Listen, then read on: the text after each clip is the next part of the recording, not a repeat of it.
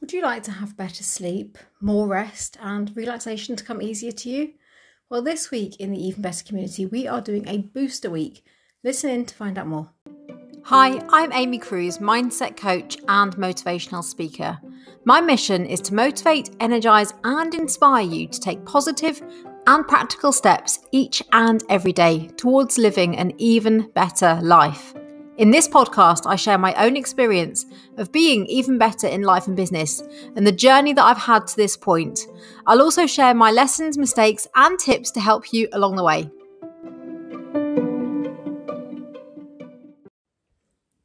It's easy to think and think about all the things that you want to be different in your life. And sometimes it can feel hard to transform those thoughts into action. Sometimes what it takes is a bit of an energy boost, a bit of focus, bit of drive, determination, and honestly, just a little bit of effort. So, this week in the Even Better community, that is exactly what we're doing when it comes to sleep, rest, and relaxation. I personally know that recently, probably over the last month or so, I've got into some cheeky sleep habits. Going to bed a bit later, not doing my wind down routine in the same way I used to, and life has been super busy. I've been finding that I really have to make the effort for downtime, for calm, for the rituals that give me the relaxation that I need to promote my own well-being. Although for me, sleep was the primary reason why I started to put on the boost week. I asked in my community as well whether people would find this useful, whether they too had found themselves with some less than healthy habits around sleep, rest, and relaxation and everyone agreed that it was time for a reset.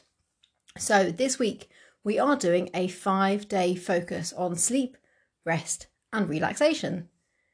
Put it simply, we're just recalibrating where we're at now, where we want to be, what we're struggling with, what's getting in the way, what's working well, and sharing different strategies that we can then implement ourselves, trying something different.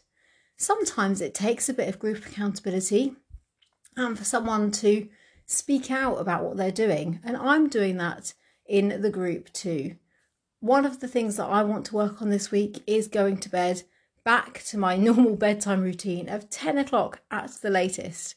Now, in order for me to fulfill my own well-being and my sleep quota, I need between 8 and 10 hours a night. Now, you might be thinking, whoa, that's crazy. For years and years, I was able to get by on between five to seven hours. Then a couple of years ago, I became really poorly, had a very long standing virus. And then since then, I have needed so much more sleep. And I really notice if I don't get it, I start to get a bit more brain fog. I start to stumble over my words. And I really notice the impact on my own levels of resilience. Coupled with that, I think sometimes when we're busy, when we're staying up and we're doing the things that maybe are not helpful to us, it impacts on other things too. It's easy for me, for example, to ditch a well-being moment of me time. So one of the things I like to do is a weekly bath, bubble bath, and a facial kind of ritual. And sometimes it feels like too much effort, which is bonkers when you actually look at it in the cold light of day but sometimes it does feel like too much effort. And this is something that, again, I want to make myself a commitment, make myself a promise that I'm going to get back into now. Interestingly, Thursdays used to be my night for this, but Thursdays is now a Pilates night. So I think that's what's triggered my, um, you know, going out of my routine because I come home from Pilates now and it's dinner and bedtime and I'm doing a whole million and one things. So I want to recalibrate when I'm going to do that. And schedule in those moments for me. I wonder what it is that you keep putting off for yourself when it comes to your relaxation time. The thing that you know will help you wind down, relax, and have some quiet time, but that it feels too much effort to make happen. Have a ponder on that now and you know come into the community and let me know or just ping me a message. When it comes to rest, this for me is more about uh, things I do during my day that promote rest. So, one of the things that I am super proactive about that works really well for me is taking regular screen breaks during my working day.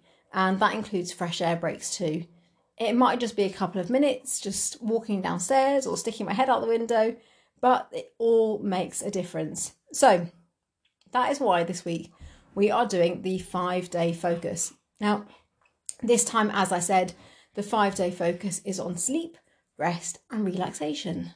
Three things that, when we've really got right in our lives, can promote a better sense of well being, increased motivation, increased resilience, increased creativity too, and so many more benefits. I wonder if you want to ponder on this now when those things are working for you in your life, when sleep is exactly where you need it to be, you're getting adequate rest, and you're making time for relaxation. What happens to your well being? What happens to your thinking, to your mindset?